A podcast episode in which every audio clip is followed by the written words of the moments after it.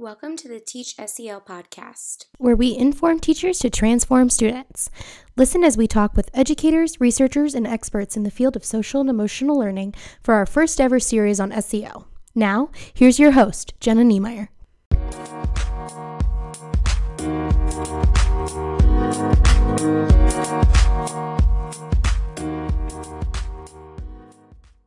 On today's episode of the Get Schooled podcast, we are speaking with Donna Romack, an expert on SEL and education and the director of pediatric cancer educational outreach and patient, family, and community engagement at Riley Hospital in Indianapolis, Indiana. Thank you for being with us and sharing your expertise, Donna.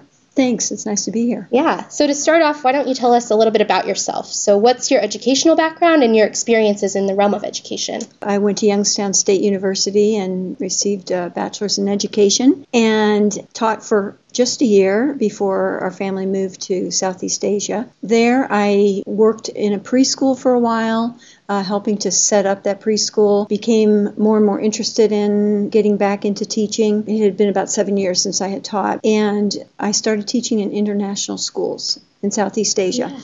And that was quite an interesting experience. And then I realized oh, I'd like more education myself. So we, when we would be home for furlough, I started taking classes at IU to get my uh, master's in education, and went back and forth between Asia and Indiana, and finally completed my master's and had wonderful experience teaching in international schools in Singapore, Cambodia, the Philippines. Yeah, those three. Wow. Yeah, and and then able to travel in nearby countries. So we spent about 20 years in Southeast Asia. That's amazing. Mm-hmm. So lots of traveling, and then so you'd be on furlough for how long at a time? About two months. Okay, so you take classes for like that two month span, and yeah. then or sometimes what we what I started to do when I was really interested in trying to finish up, we would come home and I take summer classes. So oh, our two okay. months ended up being in the summer, so I yes. could grab That's summer perfect. courses. I know. Wow, that's it so worked out cool. well. So you worked for a while, from how I understand, you worked in administration then for a while. Right. Um, I had some interesting experiences overseas, just not not only teaching in international schools and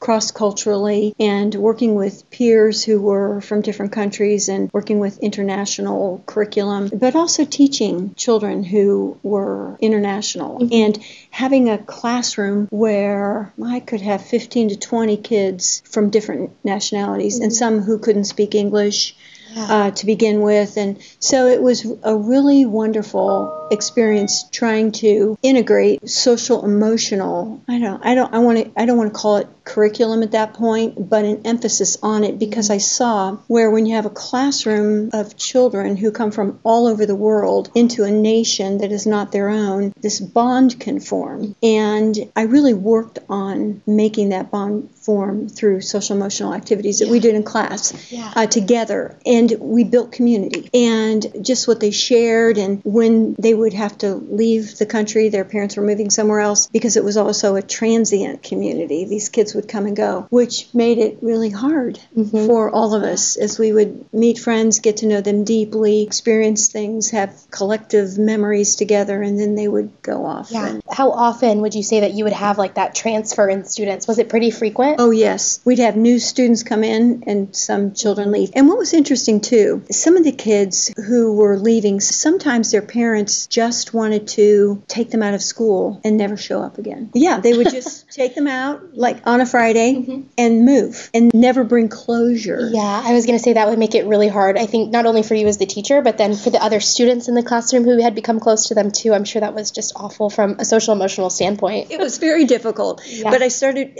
I was able to catch these parents when I got wind, like the children would say, Oh, we're, we're going to be moving. I would say, When? and, and I would call their parents, and their parents started to share. They said, We don't want to make it too difficult Oh. on our kids. We think that if we just, they just go to school on Friday and we don't go back, that it's easier for them. And I said, Actually, it's not. I said, They don't have any way to bring closure to say goodbye to friends that they've had, that they've built memories with, that Right. they've had deep relationships with. And I said, I've seen these develop. And so I think it's good that you bring them and we celebrate them. And so I started a tradition as I was working in these international schools overseas called uh, A Word and a Wish. And it, the word was a word of affirmation. So all the kids in the classroom, including myself, we would would come up with a word that we felt described this person that was leaving, you know, our friend. And it was amazing. Every child had a different word to describe. Wow. Yes. And it wasn't just, oh, they're nice or, oh, they're funny. No, these kids thought carefully and deeply about a word that they felt described that Yeah. individual. And then we gave our, our word and we wrote it down and then we every one of us gave a wish for them. It's usually that just the you were so friendly to us and we wish that you will have many friends Wow. where you go. I felt it was a practice that you send them out feeling good about who they are and what they've meant to this group of people that they're Yeah. leaving behind. I think the confidence that builds, Mhm. who we spoke, you know, we spoke to them about what we saw in their character and their personality and you know, their work ethic and their their relationships, and we send them out with that.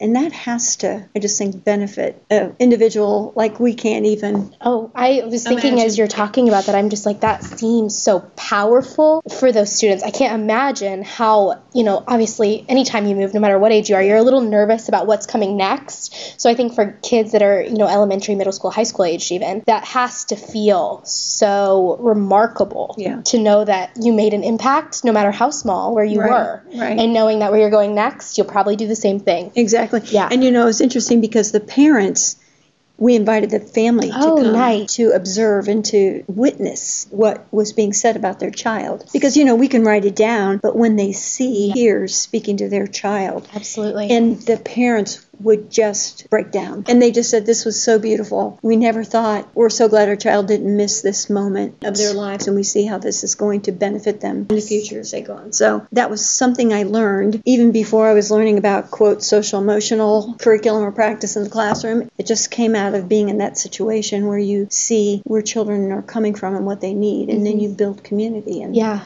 Oh, yeah. that's the way to do it. amazing. So we kind of talked about, you know, your trail through the educational realm, but what are you doing now? Okay, it's a it's a relatively new position here, and I was hired by the the section chief of hematology oncology in IU School of Medicine, and so she wanted to really build a survivorship program. Lots of times, typically when we think of cancer survivors, we look at the five year mark, and in five years, how how is this person doing, whether they're mm-hmm. five years old or whether they're 25 years old. And so I started to go to the survivor clinic and meet with these folks, whether they were five or 25 mm-hmm. or anywhere in between, and find out how they were doing outside of the hospital Right. visits. You know, how how what were they doing academically? How were their relationships at school? How did they feel their emotions were? How mm-hmm. were you know their family dynamics? How did they see themselves as a student? Were they confident? Were they comfortable? And what I found out, what I started to realize was, oh my gosh, I wish I didn't catch them at five years out. I wish I would have caught them right when treatment was over, right when they were thrust back into a school situation or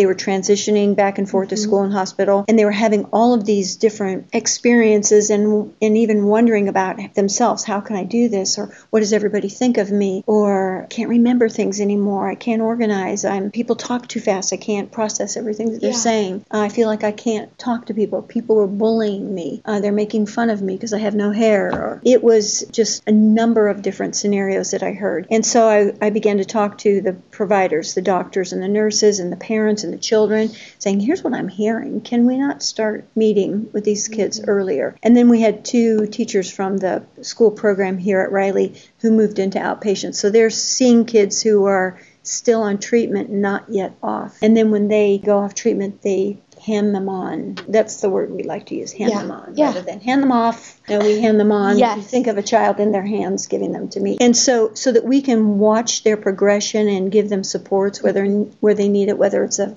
504 or an IEP mm-hmm. or an updated 504 or an updated Yeah. IEP or now they're moving into university and they don't know how to make the phone call to the student disability office or they're not going to go to university because they feel like you know maybe they can't do it mm-hmm. because they're not organized and they don't plan very well. And all of these things I started saying yeah you can you can do this it is hard work, but you can do this.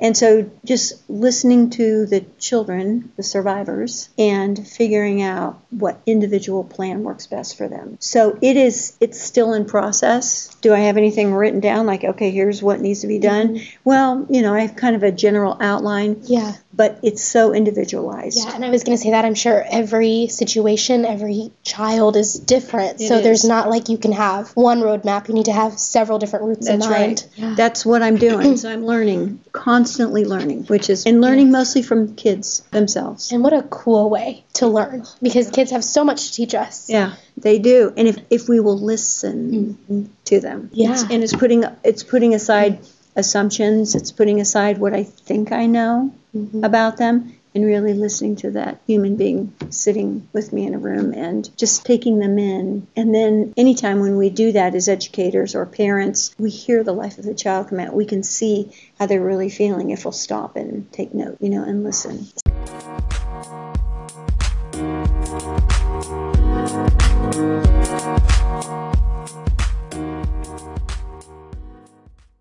So, thinking about, you know, all these wonderful things you just said about we're listening to the children, we're making these individualized plans for them to help them to succeed. I'm just kind of curious because we talked about you being in administration and being a leader. What do you wish you would have known then that you know now in working in this position? What do you think could have made you a better leader or even a better teacher thinking way back to when you were in international schools?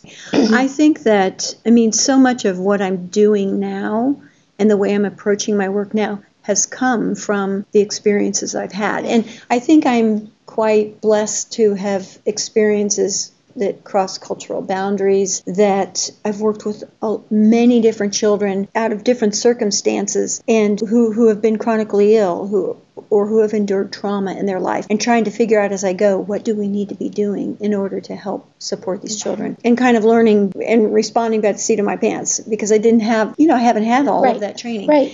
so you know thinking about being here in this present moment now I think so much of what I'm doing or how I'm responding has come from my work as a teacher or my work as an administrator back to learning how to really listen to people, learning how to take in that individual and determine quite quickly what needs to be put in place in order to support this child in a classroom or in a school or at home or whatever. But I think something that I've always been critical that we teach in an academic situation every day but we are sometimes the last people who want to learn. You know, we think we know it all. I've always noticed that. Like sometimes we, as teachers, as administrators, we're not. Oh, we'll do professional development, mm-hmm. but what are our attitudes going into that professional development? What are our attitudes going into the classroom every day when we have parent-teacher conferences? Are we hungry to learn more? Are we doing it just, you know, in an obligatory fashion or manner, or because I have to go to this professional development? Here I mm-hmm. am, rather than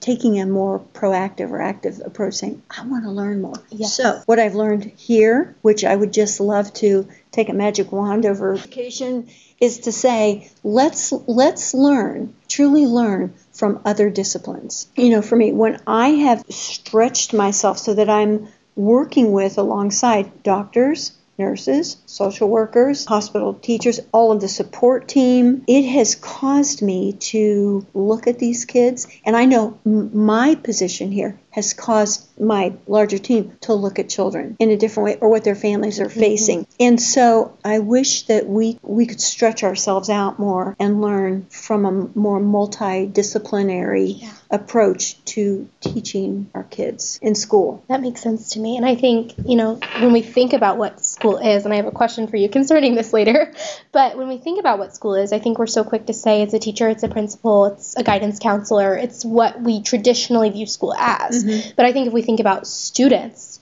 we have to think not only about where they are from 8 to 3, but where do mm-hmm. they go after that? They Right. have parents, they Right. have, you know, babysitters, or they go to daycare or whatever. We have to look at who all is in their life. It has to be wholesome. We have to think about the whole child. That's right. And I think that that's a really good point that you make about being multidisciplinary in mm-hmm. how we're serving kids and how we're helping Right. kids. So we talked a little bit about this, but your current position, how are you using SEL or even empathy too? I think would be a huge part of this. But what are some ways that you're you're seeing these things work in your day to day here at Riley. I can't do this job without being empathetic. Yeah. You know? Yeah. I probably cry on a daily basis. And it was interesting when I first came here, and I'm Yeah. I'm an emotionally expressive person, which I am okay with. I've had people over the years say, "Oh, Donna, you need to get thick skin." No, I don't want thick skin. I need to manage, you know, my emotions, and that's a social emotional uh, Right. emotional skill. Right. Yep. But I find I don't want to put up a shield. I don't want to protect myself from the emotion or the uh, situation, painful situations of others. I do not want to separate myself. And so to remain vulnerable and open no matter what the pain is, because it, there's plenty. Yeah.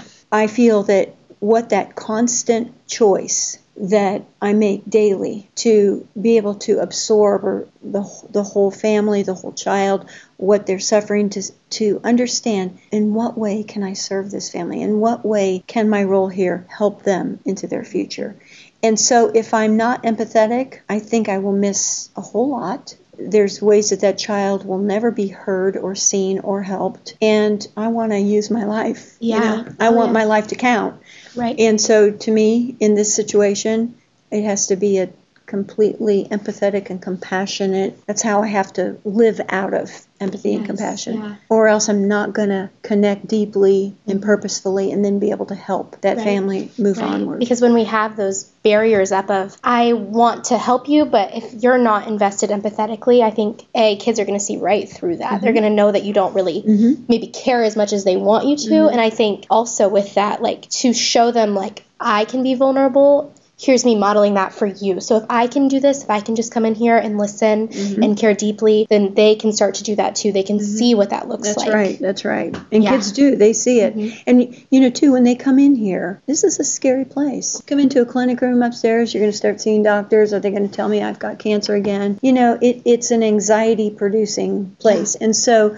to be able to know that, so when you walk into a room, to try to diminish that or help to Mm-hmm. clear that out, if at all possible, I want to want to do that. Absolutely. And I think it's so funny too how you're saying about how you need to be empathetic in this job to connect with kids. And I think that that's something that's maybe true of good teachers, teachers Yes, that kids remember and kids Yep. love. Yep. It's that they are not afraid to sit with them in the hard moments. And they're not, you know, those kids rely on really good teachers to turn to when they're having a bad day or when right. Mm-hmm. something's going on at home. I think that's just true of the education profession. If you're going to be a memorable, solid teacher, Mm-hmm. you're going to be somebody who's empathetic and loving and who really cares about Mm-hmm. kids. You know, it's interesting that you say that because one of my questions for almost every kid, unless they're really little, Mm-hmm. you know, if they're in preschool or kindergarten, I might not, I might not, maybe even first grade. Starting with second grade and upward, I might say, Do you have a teacher that you love at school and that you know loves you? I think since I've been here, and I ask that question all the time, I've had one child say, I don't know any teacher that I love or who loves me. One child. Wow. Most of them say, Yes, I can name one.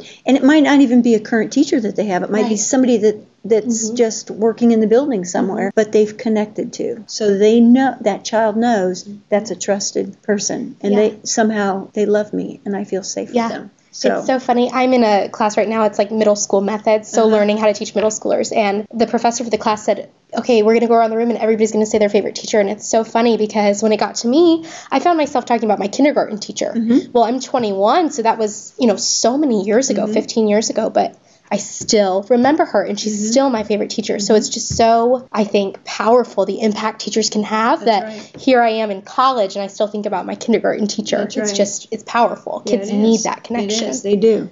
So, thinking about SEL and empathy and all these things, what do you think is probably the most influential aspect of that whole child education and using SEL? What is like, what do you think is is the thing that you need to have this, or this maybe isn't going to be so successful? I think that, and I, you know, the more that I read, the more I see that teachers and administrators are understanding the the necessity of implementing a social emotional program or making sure that they're aware of the implications of and the dynamics that social emotional learning plays in a child's learning. Yeah. So I think that the fact that children do learn socially, learning is mm-hmm. social, as well as emotional Yeah. and the impact. And two, something else that I've seen since I've been here, something new with this job, is to realize the whole development of the frontal lobe, you know, executive Yes. functioning. Yes. Okay. And I've really seen it come to play here because so many of our kids, brain tumors or with the chemotherapy Right. that they go through or radiation, there's some damage to that or permanent consequences we call late effects Okay.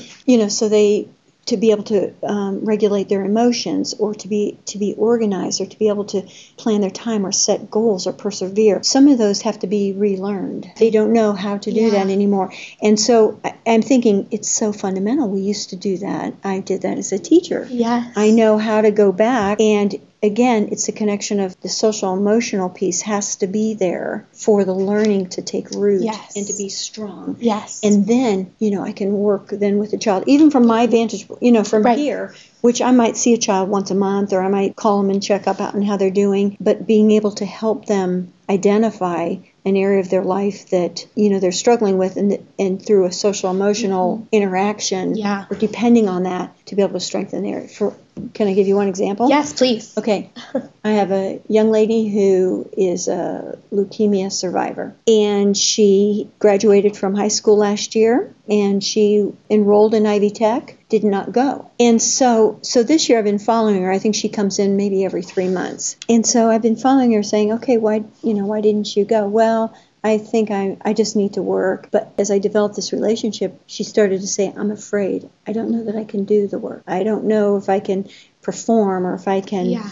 what if I go to class and I fail? And so every time she comes in, we talk it through. So she said, okay, I'm going to go back, re enroll. She just did it for this coming fall. So then I said, now you need to go to the Office of Dis- Student Disabilities, where say, here's the accommodations I need. You know, a person who has suffered, you know, with um, cancer and cancer treatments, and I have late effects. We've been doing this through texting. Okay. She says, I don't even know what to say. So Number one, dial the phone. Two, call, introduce yourself. I had to actually set out the conversation because she didn't know how to do it. But for her to be able to tell me that, I rejoiced. I mean, it makes me sad that she's Mm-hmm. there, but that she told me that she's having this mm-hmm. difficulty, and I was able to say, okay, this is a skill you can build. You can learn how to do this. But it was through relationship, it's through the mm-hmm. connection, mm-hmm. and her feeling safe enough to say, I'm afraid, I don't know how to do it. Yeah. So I think that social emotional connections, the building through that is what life is all about. And our learning and our future and our performance and what we do with our lives is every way connected. I mean, it's part of who we are as oh, human Yeah. beings. The takeaway from that is just if you don't have the relationships, you're not going to grow, and neither are the kids. Right. The relationships are the crux of it. Well, and, and two, the relationships sometimes are the catalyst to bring out mm-hmm. something that's holding you back that you might not even know. She might have just gone on and just continued to work at something, really always wanting to go back to school because she wants to be a vet tech, but afraid because she couldn't make a phone call. And so it just took someone to for her to say that, mm-hmm. for her then to begin to make the steps to do it. So again, it's back to listening to kids, mm-hmm. making them feel safe and comfortable with who they are. And yeah, you can. This is hard. It's a hard thing, but you can do it. Yeah.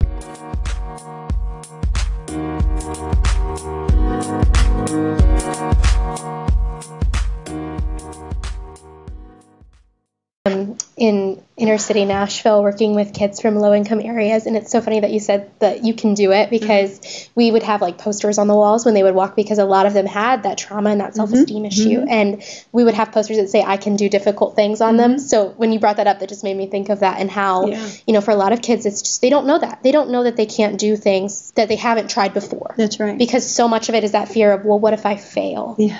And what happens if I'm not good at it, or mm-hmm. what happens if people make fun of me. It's so mm-hmm. much of that is the confidence building and somebody being there to reassure them and say, you know what, even if you don't do well, you can try it again, or we can come up with a new plan. That's right. Just having that support, I think, is huge. That's right. And back to in a, working that out in a school, if you have a supportive community classroom, kids are going to feel fine failing or raising their hand and getting the, you know, giving the wrong mm-hmm. answer because nobody's going to laugh at me because we're all in here learning, we're all trying. Right. We're all in different places in our life. We think differently, and I take a little bit longer thinking. You think really fast. It- Yeah. you- but you know that about each other. You respect it, and therefore comes encouragement that everybody grows. So I think building a classroom community based on those very important social emotional components, mm-hmm. nobody's stymied, nobody, they'll all grow. So think talking about, you know, building this classroom community and, you know, encouraging kids to grow and to try things. What is a helpful resource or tool that you might have for teachers or parents or even for kids themselves in regards to building that SEL kind of relationship or community? Well, I think that, you know, hopefully schools should be or have implemented some sort of social emotional program. And there's many out there, you know, many out there. But some resources that I'm using to help me maybe understand the neuroscience underlying that and to just help me understand where our kids are here because I'm not in a classroom anymore. I'm not in a school, but I'm in a number of schools mm-hmm. and um, interacting with a number of people. So therefore, I look up a lot of resources and a few that I've come up with. I mean, Edutopia, you know, right? Okay, and they have this wonderful video. Have you seen the video series they have? I I want to say I believe it's on. Is it on social emotional or is it on? neuroscience. There's like yeah. 20. I have a ton of those linked to my website okay. on social emotional learning. Yes, and they're short they're clips. They are. They're wonderful. Yes. Yeah. So I would tell teachers, everybody should yeah. be, mm-hmm. you know, schools should be watching that. The um, website Understood. Understood.org.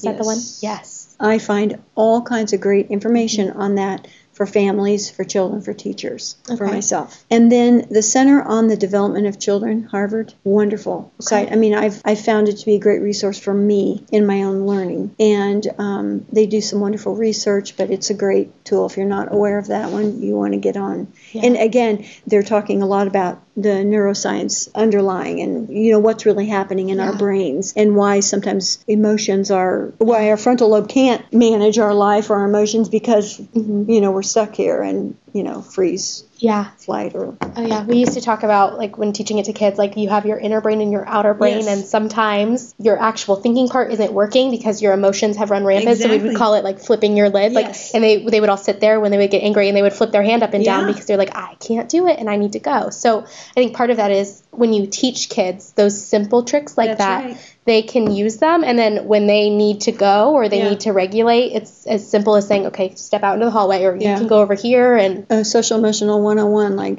being aware of mm-hmm. your emotions and teaching yes. them that awareness so then they, they can begin to regulate yeah i mean it's just it's perfect so it yeah. is. That's awesome. Such great resources.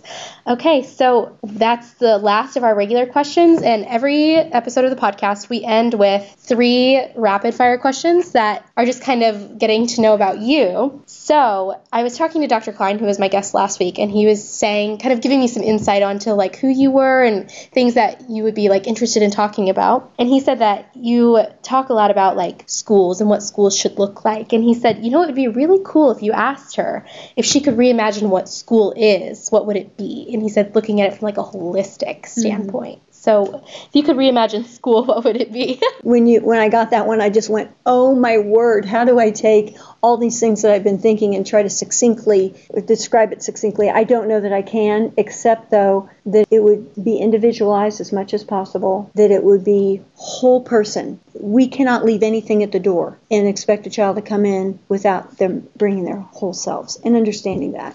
And then you think about all the teaching and the training that needs to go on just for those two points, okay? so, I mean, that's just like explodes into a whole other realm.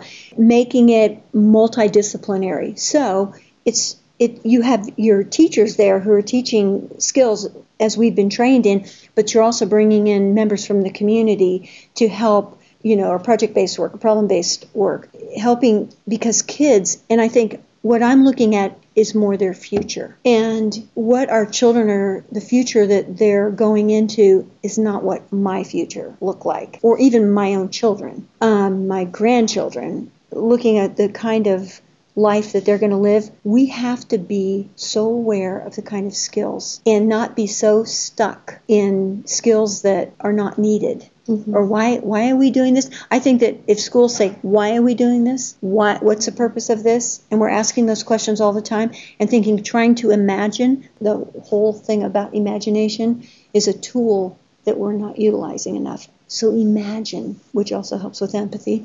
So it's got to be, um, you know, we as the teachers now, as those who are helping to facilitate the future of our children, have to imagine what their future is going to be like and make sure that what we're doing today is going to help them tomorrow or give them the confidence or the curiosity or the, the strength or the ability to risk take and to communicate, however that looks Yeah. so that they can go on and do what they need to do and let's stop teaching things that are not necessary so Yeah. just having a really critical look at ourselves Yes. and what we're doing Yeah, absolutely.